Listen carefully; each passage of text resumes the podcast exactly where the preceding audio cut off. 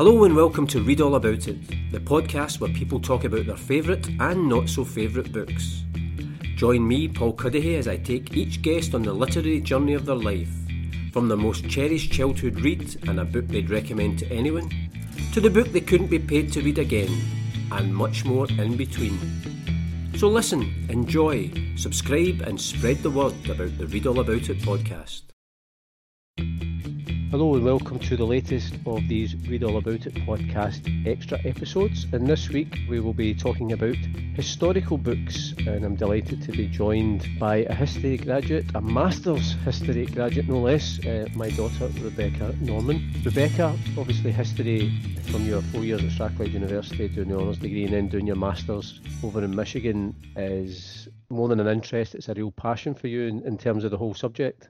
Definitely, and I have spent a good couple of weeks trying to narrow down uh, my choices, so it was it was quite difficult.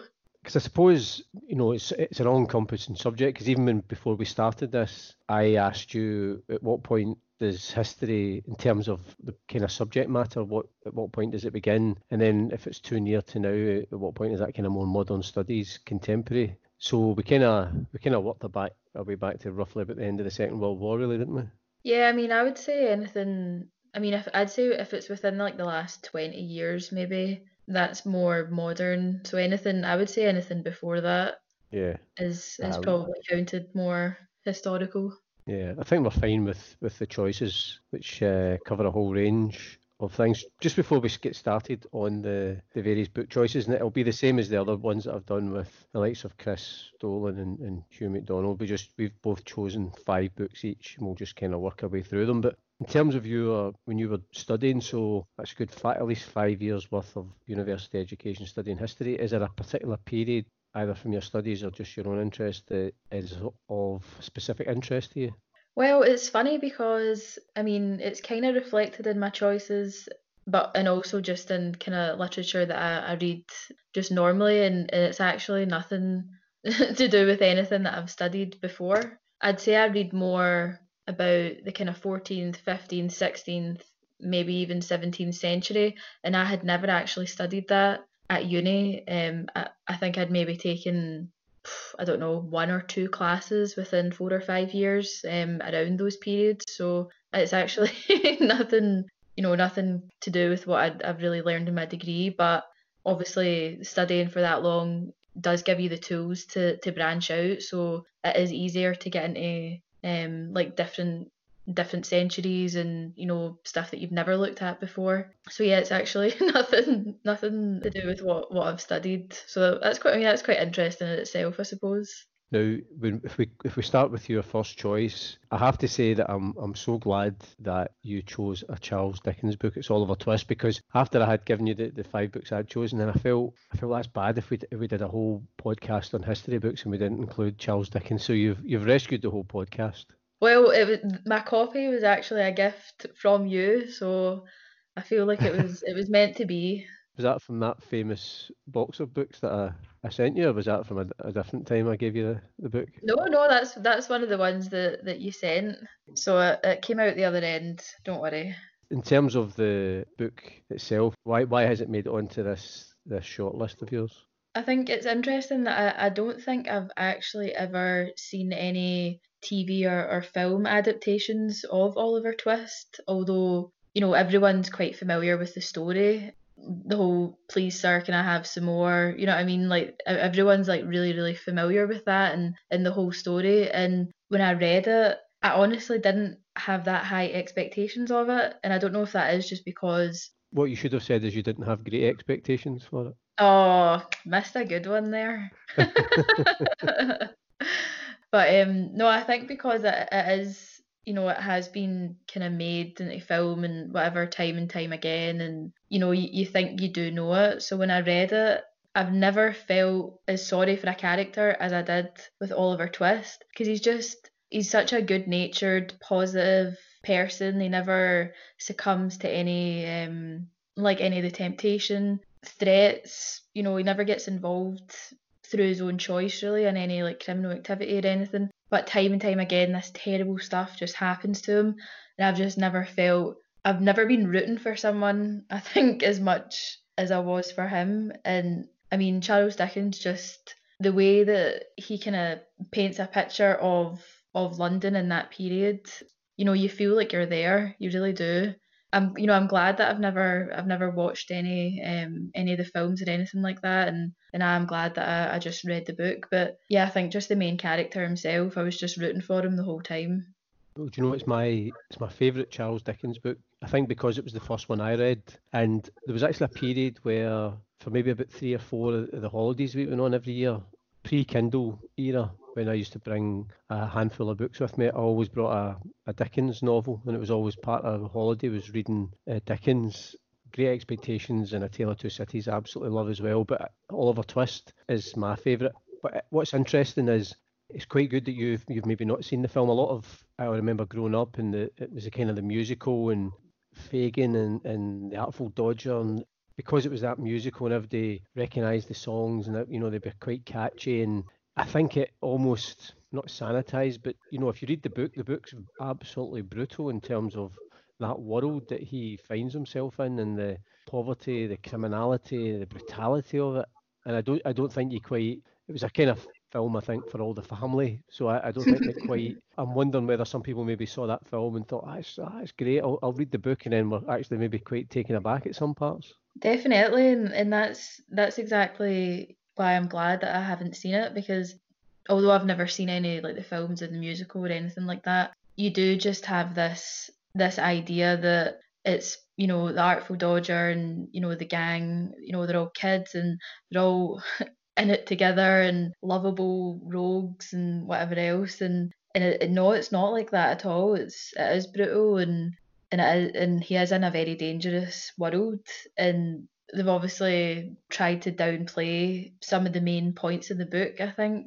But yeah, you do you do get that idea from cultural representations of it that it is just kids, it's all kids, but you know, it's there's a lot of adults in the book that are really they're trying to hurt him, they're trying to murder him.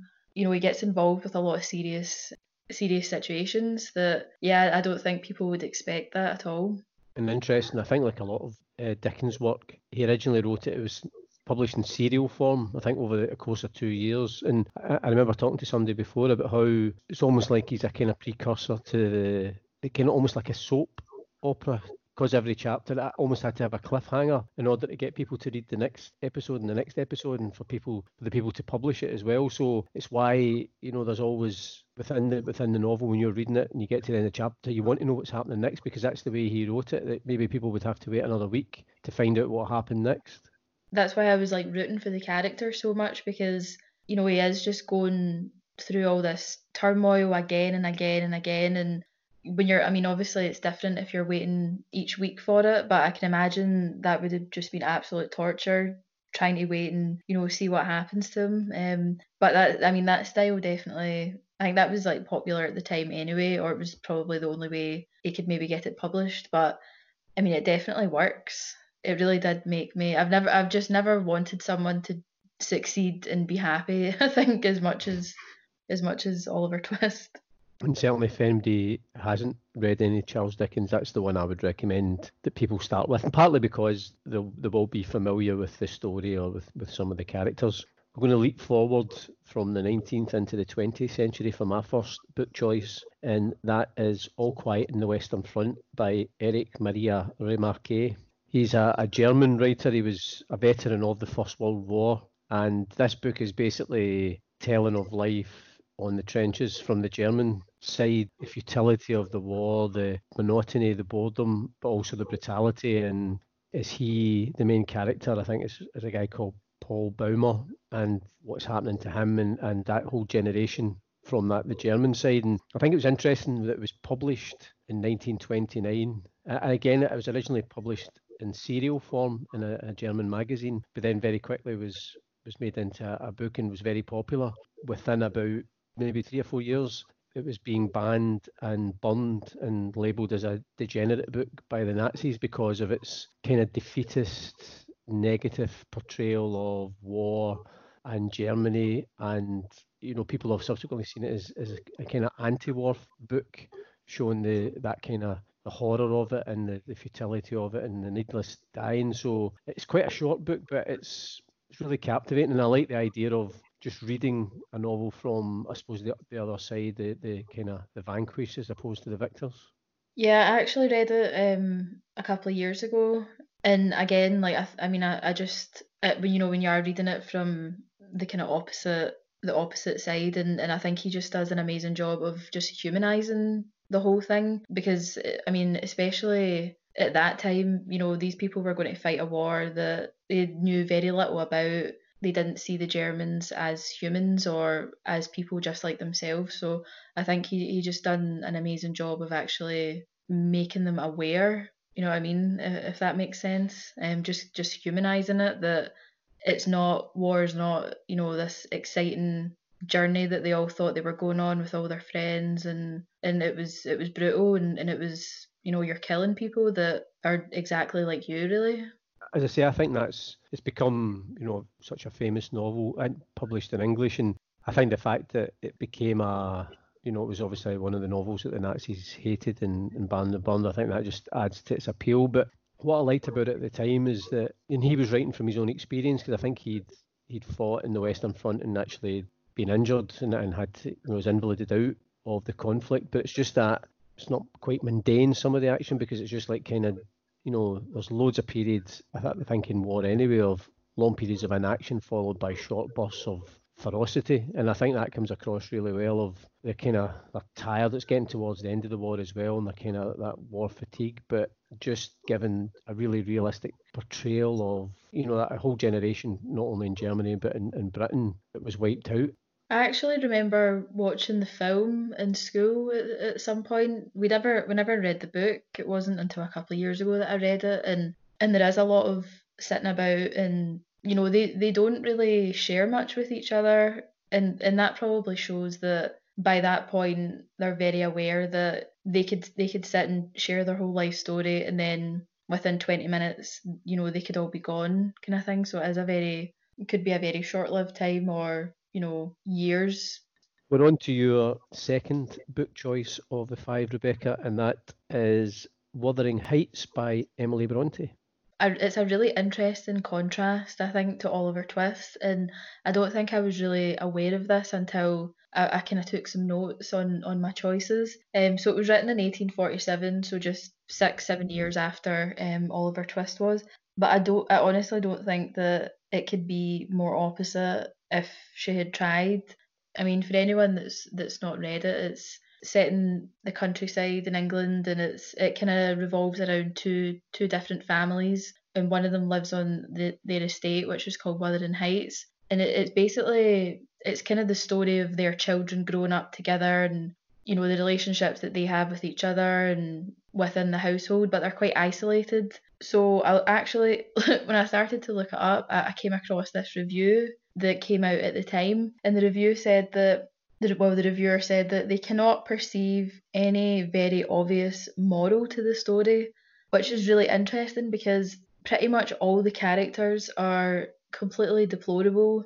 They they've honestly not really they've not got any good qualities. It's such a strange story, and it's interesting because again, I think when you're growing up, I always had the impression that Wuthering Heights was like a, a love story, a romance, or something like that. I mean, I, I don't know if, if you've read it or if you'd kind of thought the same, but I, I was always under the impression that it was a love story, and it, it's not. It's it's a story of like revenge, betrayal, complete pettiness, and and I, I just kind of wonder where did where did this idea that it was a love story where did that come from? I, I've not I've never read the book. I think I'm still traumatized by that awful Kate Bush song uh, inspired by it. But if somebody had asked me to kind of guess or try and explain what I thought it was about, I would be the same as you. I'm sure it's been made on countless times as a period drama, but I just always kind of associate these with the heart of them, they're all romances. So that would come as a surprise to me as well. Oh, it's absolutely not. It, I mean, before I, I read it, I, I mean, I don't really know where I, I got these ideas from, but I just thought Heathcliff was, you know, the main love interest of Catherine and you know they really want to be together, which isn't it's not that far from the truth, but Catherine is extremely spoiled.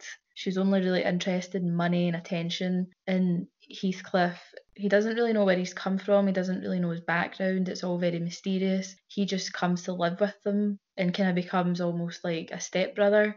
And he's very resentful of that from day one. So it's it's really I think it's a book about him trying to get revenge on the family and take their estate. I don't see a love story in it whatsoever. I take it you enjoyed the book, yeah.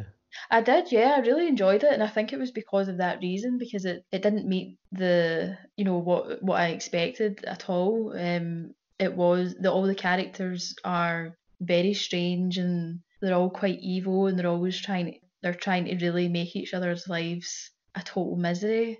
So and it and that's why I think it, it's a good it's basically the opposite of, of Oliver Twist, I think, because in Oliver Twist, he's always trying to be positive and see the good in people and and that's got typical Victorian ideals, but Wuthering Heights, it's it's just nothing like that whatsoever. But I mean, it was very successful at the time, and, and obviously still is. But yeah, I think it's been totally romanticized. I'd recommend the book to anyone just purely because I think it would it would shock you because it, it's there's underlying romance, but it's definitely not the main theme, not by a long shot. We're on to my second book choice, and that's a book called Clan of the Cave Bear by Jean Auel. And it's the first in a series of books. They're called Earth's Children series.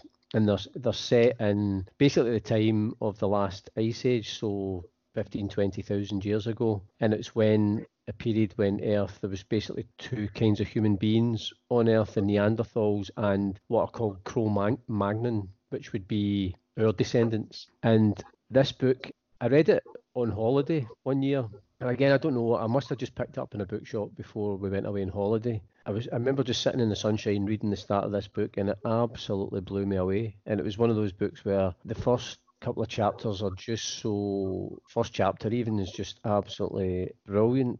I just couldn't put it down after that. And basically, the story starts with this. Uh, it's a wee girl, five-year-old girl called Ayla, and I think she's wandering in the, the woods near some water, just quite near where her family is, and there's a, a, massive earthquake, and obviously she gets separated from him. I think the rest of the family get wiped out, and it's quite dramatic the way it's explained. It's then just initially about her trying to survive in the aftermath of this earthquake. She's then attacked by a lion and nearly, you know, left for dead, and she's then rescued by uh, a group called the, well, the Clan, which is a group of Neanderthal humans she's she's from the other, you know, the kind of Cro-Magnon, so they're kind of trying. There's a kind of uneasy coexistence between the two on on Earth, and she then gets gets brought up with them.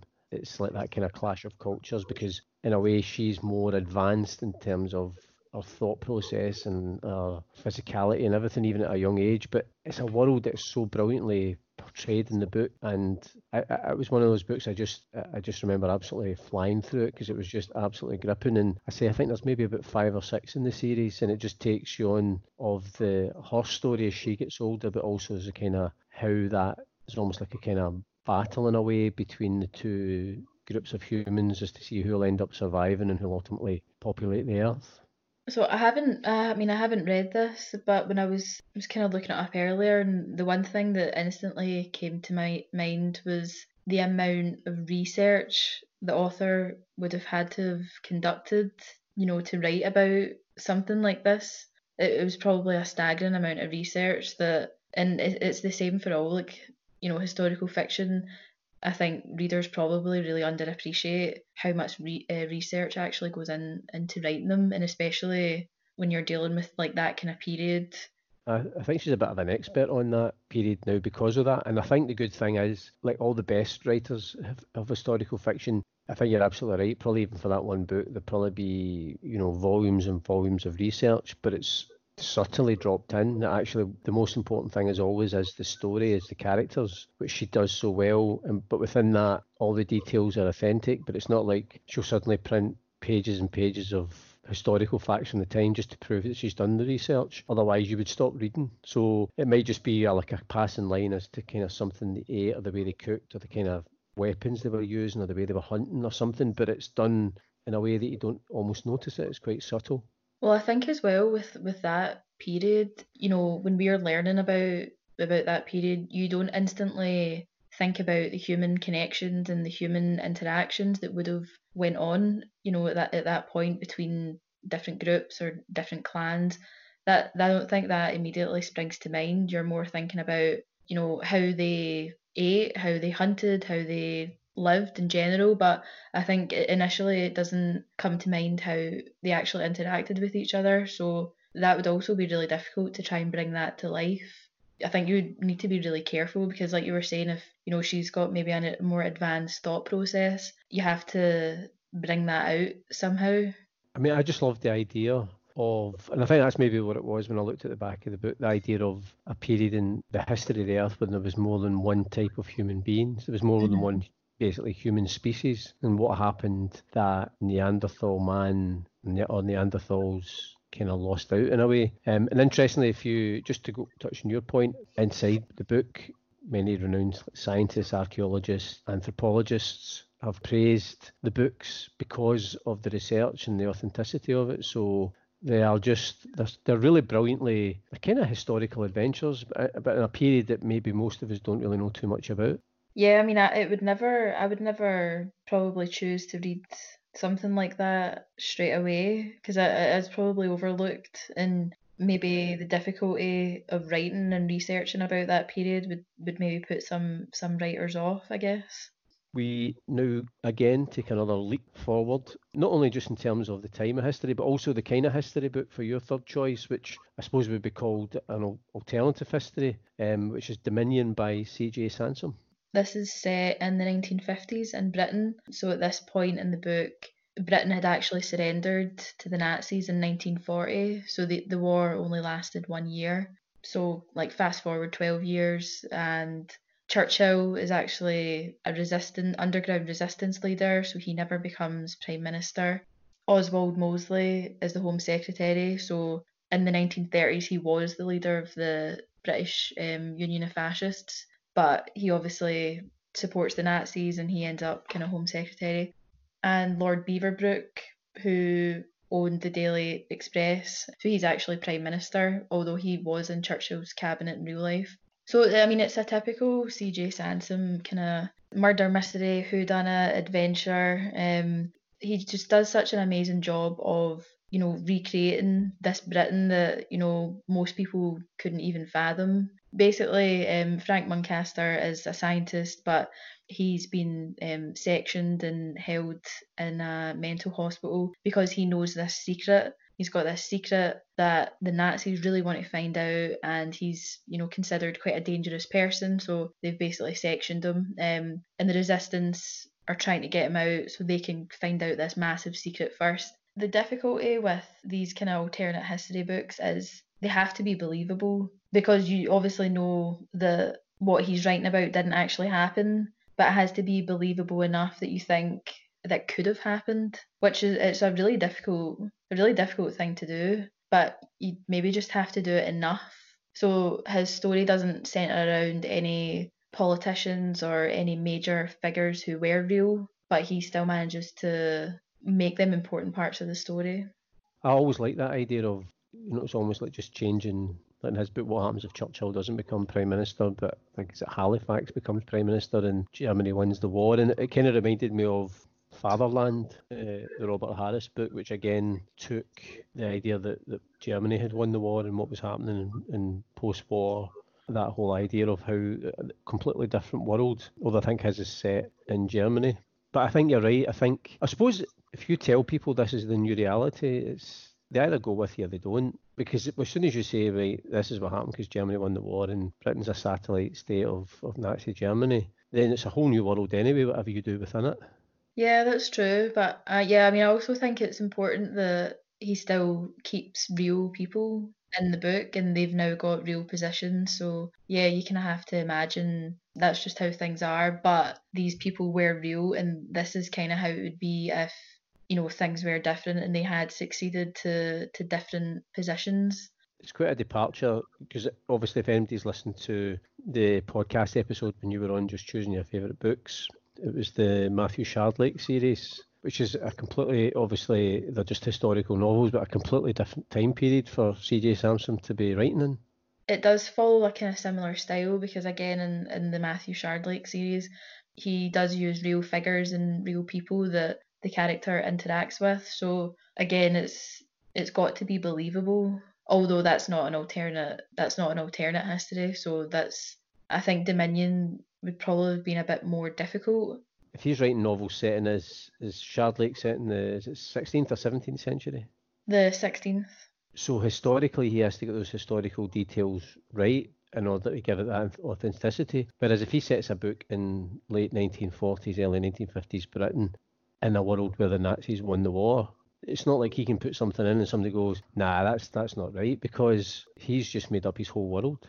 But again, I think it's about making it believable. So I think it's you're less likely to include something made up in a more recent book so that that's obviously set in 1952 because i think if you just start if you just start making stuff up you know like i know it's obviously an alternate history but you want to make it as believable as possible like this could have happened this is how things would be you know if britain had surrendered so i think it's less likely that although he's created a new world i think you would still want to stick stick to the truth as much as you can kind of thing that sounds like the sort of thing we should really get cj sansom on the podcast to ask him about that would be excellent. I'd even let you do the interview, Rebecca.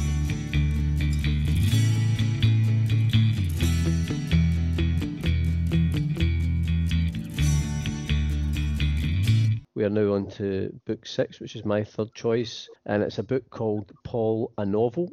I think I might have mentioned it in a, a podcast episode before. I just chosen it just because it's my name uh, it's by a guy called Walter Wangerin, and basically it's a fictionalized story of St. Paul, who was the apostle, was Saul, was a persecutor of Christians, and then had that the miraculous vision on the road to Damascus, and, and you know suddenly saw the light, as it were, and became a Christian and believer in in Jesus, and is probably the I think the key figure in the spread of Christianity. You know, he was the the great evangelist in terms of his, his letter writing and, you know, his travels going all over that kind of part of the world, setting up churches and spreading the word. And it's so he's a he's an absolutely pivotal figure. But the, what's brilliant about these books where he's just taking that character and people's only other reference point is the letters of St. Paul and then just whatever's in the Bible. So he's then able just to use that as the kind of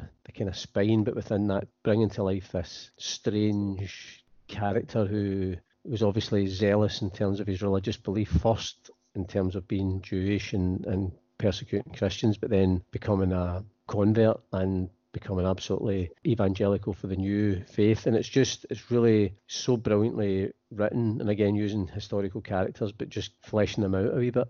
Was it at all like controversial when it came out, or did the church support it or anything? That's what I was kind of wondering.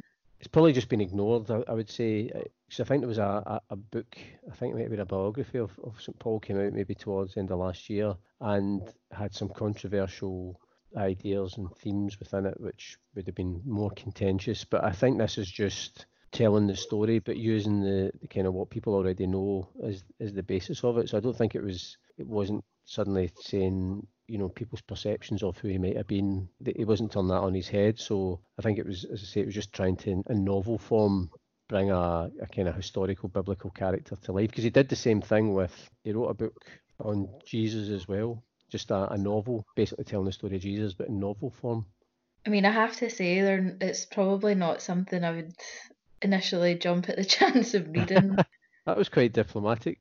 I mean, I, wrote, I read it a few years ago, and I've, I've read it a couple of times. Partly would have been, don't know, of an interest and a motivation of my own religious beliefs. He is one of the key figures in the last 2,000 years of history because if you even just take how important Christianity's been in the last 2,000 years in terms of culture, art, war, politics, economics, throughout the world.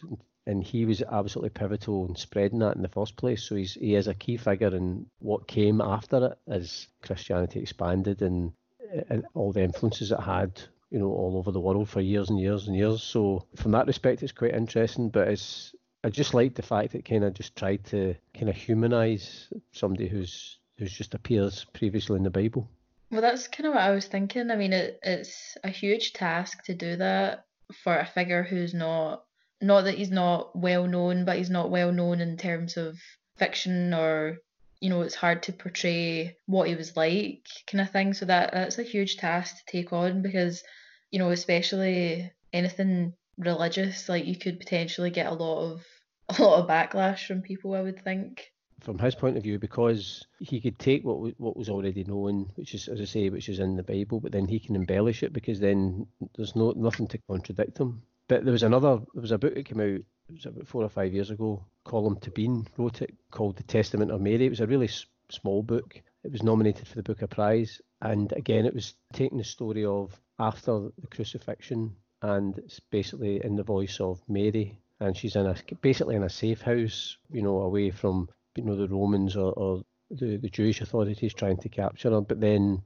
she's grieving as a mother, but she keeps getting visited by some of Jesus's disciples, and they're trying. It's almost like it's kind of almost implying like they're trying to get their story right, so they've all you know of what the kind of narrative's going to be. But she's still just this mother that's grieving for her son that she saw getting executed horribly because they're key figures that might have been a bit more controversial, although it was so brilliantly written that it's a, it's a perfect book to read, actually. I mean, I guess for something like that, you just kind of think these these narratives end at the crucifixion. That that's it, kind of thing. Yeah, a, a huge task I think to try and maybe explain what happened to Mary afterwards, and yeah, just humanise her that uh, she was still a mother grieving. Um, that would be a really difficult task actually. We are on to your fourth book choice, and this is a book called A Woman of No Importance by Sonia Purnell. Um, so this is a book I actually just finished reading a couple of weeks ago, and I had kind of said to myself during the lockdown that I wanted to try and read more um, women's history, and you know, after studying it for so long, and it's still such a neglected neglected area, really. So I kind of said, right, I'll try and read as much as I can. So I really bought this book, knowing absolutely nothing about it. It tells the story of Virginia Hall, who was a young American woman in the Second World War who actually went to work for the British intelligence. And she was basically a resistance leader in France, in Lyon, during the Second World War, um, just after the Nazis had uh, occupied France.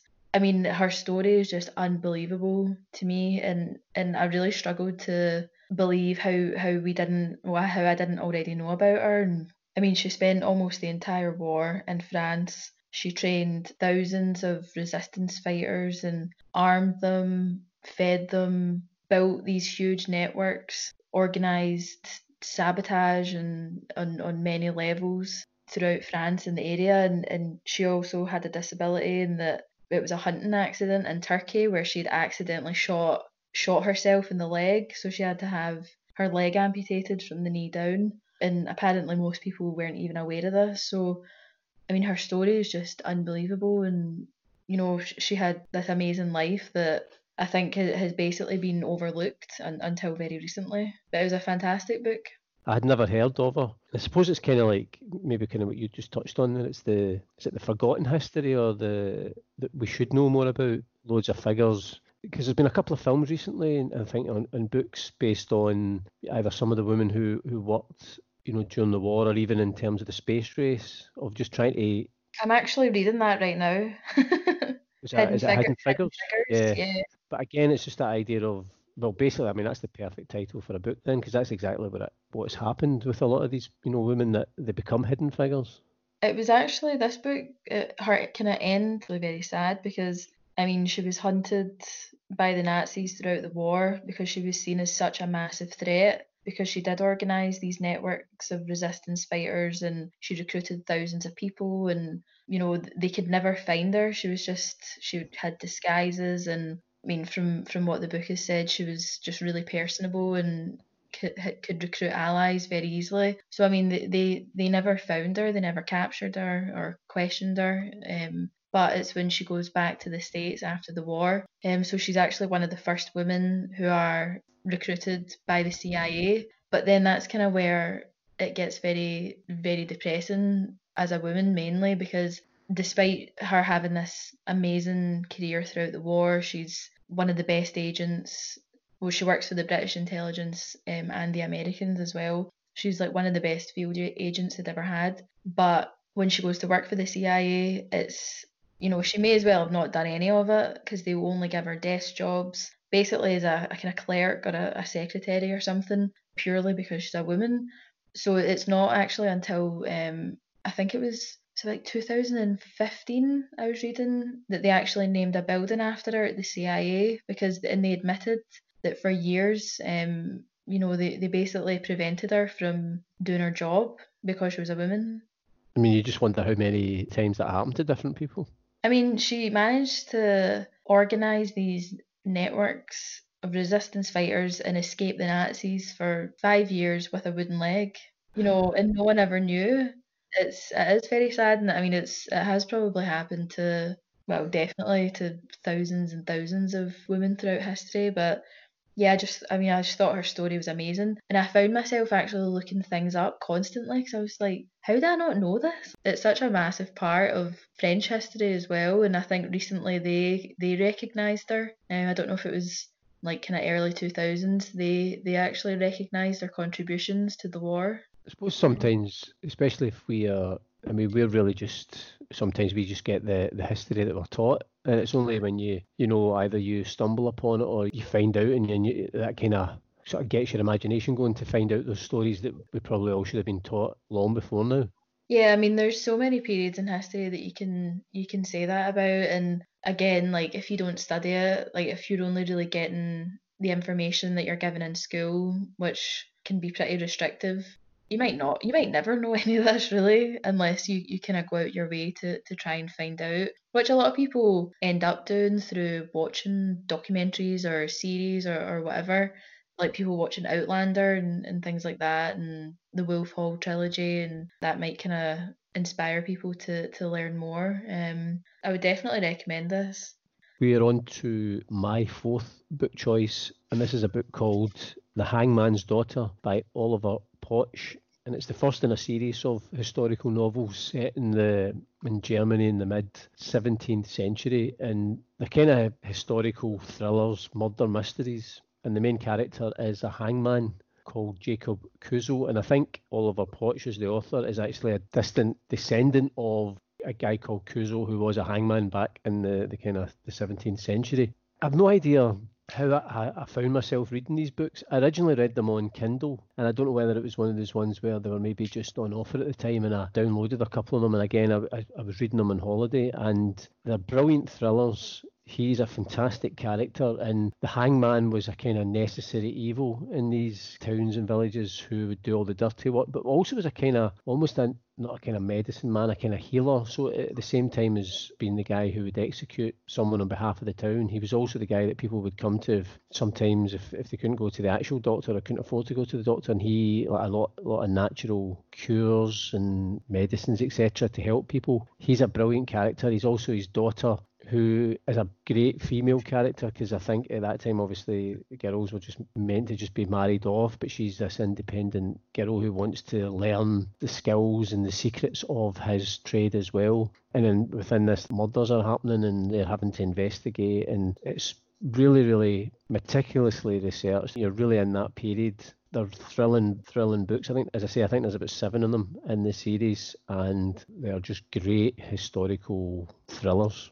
Yeah, I have to say it does it does sound right up my street, to be honest. I, I kind of briefly uh, read about them earlier. It does sound very interesting, but I didn't know that he had like a kind of double role, I guess, as like a healer I think because of the job that he had, and because obviously they're the people who they were kind of not not quite shunned, but they didn't, you know, they almost lived on the edge of the village. People have a, a wariness about them or about him because of what he represents and who he is. Maybe partly because they're thinking one day he could be stringing me up from a tree. But as I say, he also the part of their I suppose their skills or the, the secrets of their trade was in knowing how to use natural resources in terms of, you know, helping people for all sorts of, you know, even toothache or things because you had to pay to the official doctor. And in this, it's great because he has a really good relationship with the, the local doctor. Mm-hmm. And I think he knows more in some respects than, than the doctor does. That's something that I wouldn't have realised either. But I think this guy's obviously come back and, and looked into that whole period and, and, that kind of character. And I think partly, I'm not sure if it started because he, he was researching his family tree and discovered that when he went back that far that one of his relatives had been a hangman. I mean, I guess now that I think about it, we used to have barber surgeons, which is two very strange occupations. Yeah, I mean, I guess it kind of makes sense that he would do multiple roles, but I wonder if it's the same in, in other countries or, or just there. No, that's interesting. For people who just like a good historical thriller of just it's a kind of historical crime thriller because he effectively and his family get caught up in various things that are happening and they have to help sometimes solve these crimes. And the nature of the the period it's some of it's quite brutal as well but absolutely captivating. And as i say i don't know i have no idea how i managed to stumble upon the series but they were absolutely gripping have you read all of them or just the first one? No, I've read about, I think I'm up to about book five of the seven now. And again, it was one of those ones where uh, there was a period where it was just, it was a book, I just thought I'll, that'll be part of my holiday reading. And I would just read, it was only when we were going away on holiday that I would, I would read one. So, but they're, they're really, they're, they are, I would heartily recommend them. We are on to your fifth and final choice, which I'm not sure. If, well, there's not any rules in these podcasts. So you're not quite cheating, but we've gone from book number five, but you're recommending a series which is of, of six books. So really, you're recommending about ten to everybody in this. Well, she's only actually written four of them, I think. Well, I think the fourth one or fifth one, I can't remember. One of them right. is, is actually just coming out. So it's uh, Six Tudor Queens series by Alison Weir. So the reason that I've, I've chosen this and it's about the the, the wives of, of Henry VIII. So I think she's got yeah, I think the first four are already out and there's one kind of coming up. But the reason I, I picked them is and and I actually came up with this term while I was making my notes, is I would actually call them gateway books. So I think this is quite a difficult period and that a lot of people think that they know loads about the Tudors and loads about about that period in, in the 16th century. But then when you look at a book or a series like Wolf Hall, um, the Hilary Mantel series, it's very difficult at times and very intense, and there's a lot of a lot of concentration involved. So I, I think these books are a really good way if you want to get into that period because although it's so well known there's so many different angles that, that you can take it from. So the Alison Weir series is going to be really different from Philippa Gregory, who also writes about um, the Tudor period and just kind of before and after that. So she she writes that, but it's very different styles. Both of those are from a female perspective, but they're a really good set of kind of introductory books if you're interested in that period. So that that's one of the main reasons that I chose it. And you know, each book is is kind of dedicated to to each queen and and tells her story, and it, it is from a female perspective. So it is she does like meticulous research, but it's not as serious, I guess, as the Hilary Mantel series, which is why I think it's a really good introductory series. I can't just pick one. There's a wider purpose for them. I mean, is it frustrating the fact that you now have to you know, once you've read of and the fourth one's just out, then you have to wait uh, while she gets gets round to writing the last two? Well, not really, because I already know the story, so I already know what happens with all of them, and you know, you're not waiting on this surprising ending, or you're not really waiting, you know, to find out what happens to to each of them because you already know. It's more interesting to see her perspective on it. So she's obviously conducting this research and I've read a lot of the Philippa Gregory and you know different other writers. She's probably the best example of the time who write from a female perspective, and they all are very different. So I think it's more how is she going to present it rather than what's going to happen kind of thing because I already know what's going to happen. Is she written them as novels or as biographies? Yeah, as novels because there's there is fictional events or fictional characters. Um, that's the good thing about them though i think is that again it does spark your interest so it makes you want to go and find out more and did that person exist and did this thing actually happen and what's real and what's not and i, I would say that for the most part she does stick to the facts very well because um, they do obviously have to undertake a lot of research and because it is well known you can't really stray away from it too much so it's actually more she's just building on speculation. So things that may may have happened or people, you know, have speculated that might have happened. She's just kind of building on that. So in terms of the the six wives, what ones has she has she done, and what which ones is she still to do? So she's written Catherine of Aragon, Anne Boleyn, Jane Seymour, Anne of Cleves, and then it's Catherine Howard that's coming out, I think, in August, and then Catherine Parr will be probably another couple of years.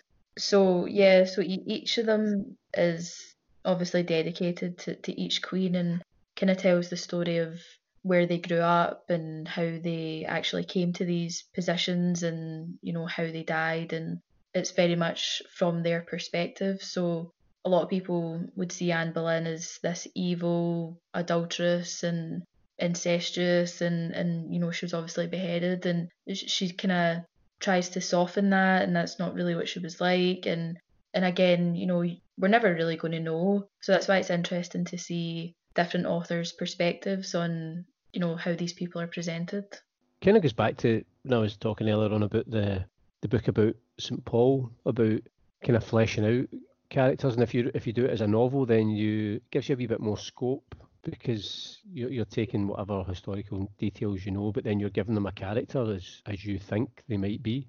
Yeah, and I, I like definitely, and I think that's something people definitely forget is although they're you know they're all historical figures, they were real at some point. like they lived and they were married and had social lives and friends and homes and families and they, they did exist. So it is just about trying to imagine how they would have been and yeah, just trying to give them an actual persona, I suppose, because I, I think people probably do very much forget that, especially when you start going as far back um, as this period and, and before that. Um, I think you kind of you kind of forget they were real people.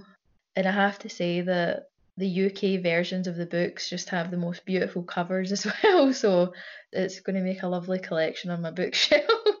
I think did you was it not one I can't remember which one it was that you were staying in America at the time and you you got me to buy the the UK version because of that. I can't remember which one it was. Might have been the Anne of Cleves one because that's the, the most one, recent. Is that the one that's red? No, that's the Jane Seymour one. Just had to check there. So it might have. I know I can't remember. But yeah, I think if, if you want a good introduction to the period, that series in particular and, and other ones like that are a really good way to spark your interest. And we're at the 10th and final book on this historical books podcast. And the book I've chosen is Hiroshima by John Hersey. And this is a, a non fiction uh, account uh, of basically what happened and the aftermath of the first atomic bomb that was dropped in Hiroshima in August 1945. And John Hersey was a, an American journalist. He was one of the first, I think, certainly first Western journalists to get to Hiroshima just under a year after the bomb was dropped and basically tells the story of through six of the survivors of this horrific attack and what has happened to them, but then also goes back and uh, stunningly describes that moment and that morning when that bomb was dropped and it does it so cinematically and real drama because it starts off as a, a kind of I think the first chapter is called a noiseless flash and that's what everybody sees at first you know before the the crescendo of noise the fire the basically the, the kind of apocalypse coming on in Hiroshima and I think there was about I think it's about 100,000 people died in that and it's so incredibly written it's a real piece of reportage I think it was originally published in the New Yorker magazine, and I think their original idea was to publish it episodically, but I think it was so good they just basically turned over one episode, uh, one edition of the magazine. The whole edition was basically John Hersey's uh, report, which became very quickly was published as a book. And apart from just describing the, the horror of what happened there as as a book to illustrate the horrors, the futility, the, the absolute insanity of atomic nuclear weapons, there's probably no other book that does it as, as well as that because at the same time as describing what happens and you know when the bomb drops in the aftermath as the shock of the, the explosion spreads out and then that kind of brings with it the carnage he then also brings it right down into the kind of the very human suffering and on an individual basis of people and characters and what happened to them and how they survived or didn't survive and the aftermath of this. And it is it's an it's an incredible book. It's quite a short book. It's just one of these books you can't put down, but it's so meticulously, brilliantly written and so powerful. I mean, I've I've heard people justify the bombs in Hiroshima and Nagasaki, and I've I've heard people over the years say, you know, you know, it probably saved more lives in the long run. That may very well be true. I think it was after Nagasaki is when they surrendered. But again, I think people, you know, at the end of the day, over a hundred thousand people were still killed. You know, walking to work, at work, at the shops, in their homes, on on a bus, on a tram, anything. Like you think that you know you're just going about your your daily life, and you know that happens. And um, I'm, I mean, I'm looking forward to reading it because it, it does sound like you shouldn't have to humanize an event like that, but it's necessary, like to find you know these people's stories and how they were affected, and you know how everyday people were, were actually affected by it, rather than saying, oh, you know, it's probably saved more lives in the long run. Like that's not that's not really the point, I guess. I mean, I think if you were not cynical, but there's almost a, if you go back to that period, that someone was going to drop an atomic bomb if almost, as I say, it's kind of horrific to actually think that it's almost like a kind of experiment to for the world to see what it, this was capable of. It had to happen. It couldn't be, you know, just another test, another test. You know, this just massive explosion. They can measure the the power of it. It was almost as if, you know, if America hadn't done it then, would they have done it later? Would the Soviet Union have done it? As I say, almost like Hiroshima and Nagasaki were the kind of the guinea pigs, as it were. They were the the collateral damage of testing out this weapon of mass destruction, which is then because people have then seen what the devastation of it have then of, you know realised that the effect or the devastating effect to humanity it would be. It's the human stories that that really make the book because I think if he'd just written a book and gone in and and just kind of done a kind of overview of even the devastation, I don't think it would have the same power as when he kind of introduces the characters and you kind of run with them through the book because they sometimes pop up and then disappear and then pop up again. And it, it's quite good the fact he kind of jumps from one to the other, so you kind of get into their stories and hope you know you're willing all the way along that each of them you know survives. But the description and the I say just even that trying to imagine you know people from I can't remember how many miles away it is. You know somebody's sitting in their house and they see that flash, and at the time it's just you know it's just like a flash in the distance, and then you know almost in the blink of an eye they're just they're just wiped off the face of the earth. I mean, it kind of puts me in mind of All Quiet on the Western Front, just in the sense that, like, you do know about these events from government point of view and political point of view, and like you were saying, um, you know, if if they didn't do it, someone else would have, maybe at a different time, different place. But you're usually learning about it and you know getting this knowledge from from the top effectively and it, it kind of the same as all quiet in the western front and that you know, you learn a lot about the First World War in general terms from each country, from their leaders, from the politicians, from their decisions. But in both books, I guess they are trying to humanise it and bring it from a real perspective that you can actually relate to, kind of thing. Like that's that that's what kind of sprung to mind straight away when when I was looking it up. It's it is like the everyday person, and you know if they are kind of popping up at, at different times in the book, and you know they had real lives and how did this actually affect real people kind of thing and not not just like oh it happened on on this large scale and this is how, why it happened like we know why it happened but it's how did it actually affect people? I mean it's a brilliant example of journalism as well that he has gone back and been able to the time he even came back, this the city would have been still in absolute devastation because it was within about a year or so of the, the bomb being dropped and, and being able to find these stories and tell these stories and put into this really captivating narrative, but absolutely and utterly true, uh, is just it's brilliant. I mean, I would I would urge anybody to read it just because I mean it really does the horror of war and the, the terrifying reality of, of nuclear war is all in that book. Yeah, I'm looking forward to reading it. Well, that uh, I think that's given people plenty of historical books to to be getting on with. So that was about, I reckon, about 14, 15 recommendations. So I'll pass that book on to you, and it was good chatting to you on the podcast again. Yep, thanks for having me back. Thanks for listening to the Read All About It podcast, and I'd love to hear what you thought about it. You can get in touch via Twitter at ReadAllAbout20, on Instagram at ReadAllAboutIt podcast, or you can send an email to readallaboutit at paulcuddihy.com. If you've enjoyed the podcast, subscribe, leave a review, and spread the word. If you haven't enjoyed it, say nothing to anybody. But I do hope you can join me, Paul Cuddihy, next time on the Read All About It podcast. And in the meantime, keep reading.